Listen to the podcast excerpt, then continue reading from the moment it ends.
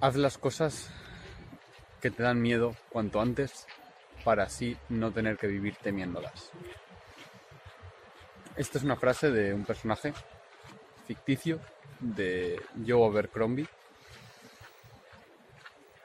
que se me ha quedado grabada.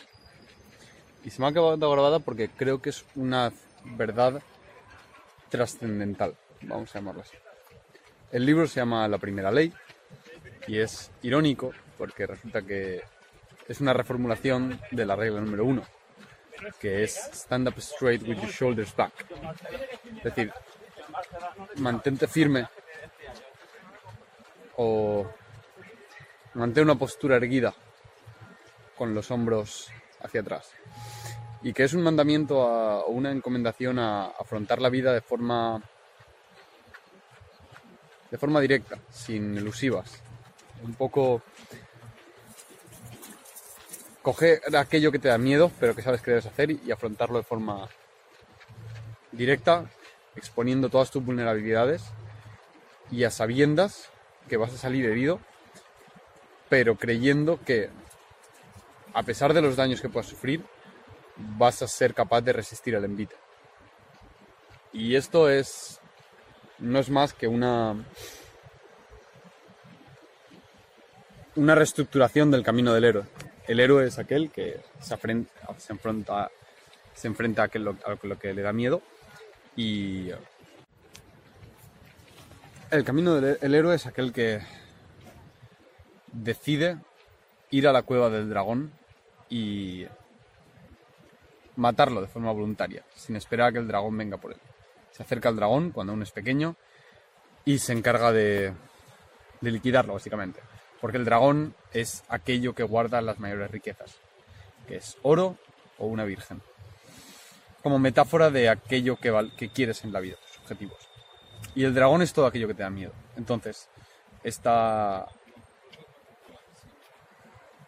esta frase de Joe Abercrombie me ha resonado mucho y la he estado pensando porque lo he estado poniendo en práctica durante los últimos meses y me ha hecho madurar a pasos agigantados, como comentaba en el vídeo anterior. Me ha hecho pensar y repensar en mi persona, en, mi, en cómo soy, en lo que quiero y en cómo afronto las cosas y mis relaciones personales. Y em, es algo que me daba miedo, pues, coger a alguien con quien tenía que hablar y sentarme y decir, vamos a hablar y he decidido que es mejor no, no temer eso. Bueno, temerlo, pero actuar igualmente. Y en este sentido es por lo que creo que, como hablaba en alguno de mis primeros vídeos, le da miedo a la gente estar en silencio y en soledad. Porque tiene que afrontar sus mayores miedos, tiene que matar sus dragones y tiene que enfrentarse a ellos solos. Y esto viene porque a la hora de gestionar psicológicamente los problemas que podamos tener, que hemos tenido, o una relación que se ha ido garete, o una, algo, una relación mortuosa, tortuosa con una, persona, o, algo con lo que no estamos conformes con nuestro trabajo. Especialmente una ruptura, creo que es el ejemplo en el que todos vamos a, entenderlo. Tendemos a evadir gestionar eso. Tendemos a, a intentar rellenar complete absolutamente nuestro tiempo con cosas, con ruido, con gente, con quedar, con hacer cosas para evitar pensar en esa ruptura. Y creo que eso es un mecanismo de defensa para no ir a la cueva y matar al dragón. Y creo que lo que, en parte es, es, necesario, porque a veces el, el dragón es demasiado grande para, para, lidiar con él, pero creo que hay que hacer unos tanteos, hay que hacer envites contra el dragón y hay que ver en qué momento puedes subyugarlo.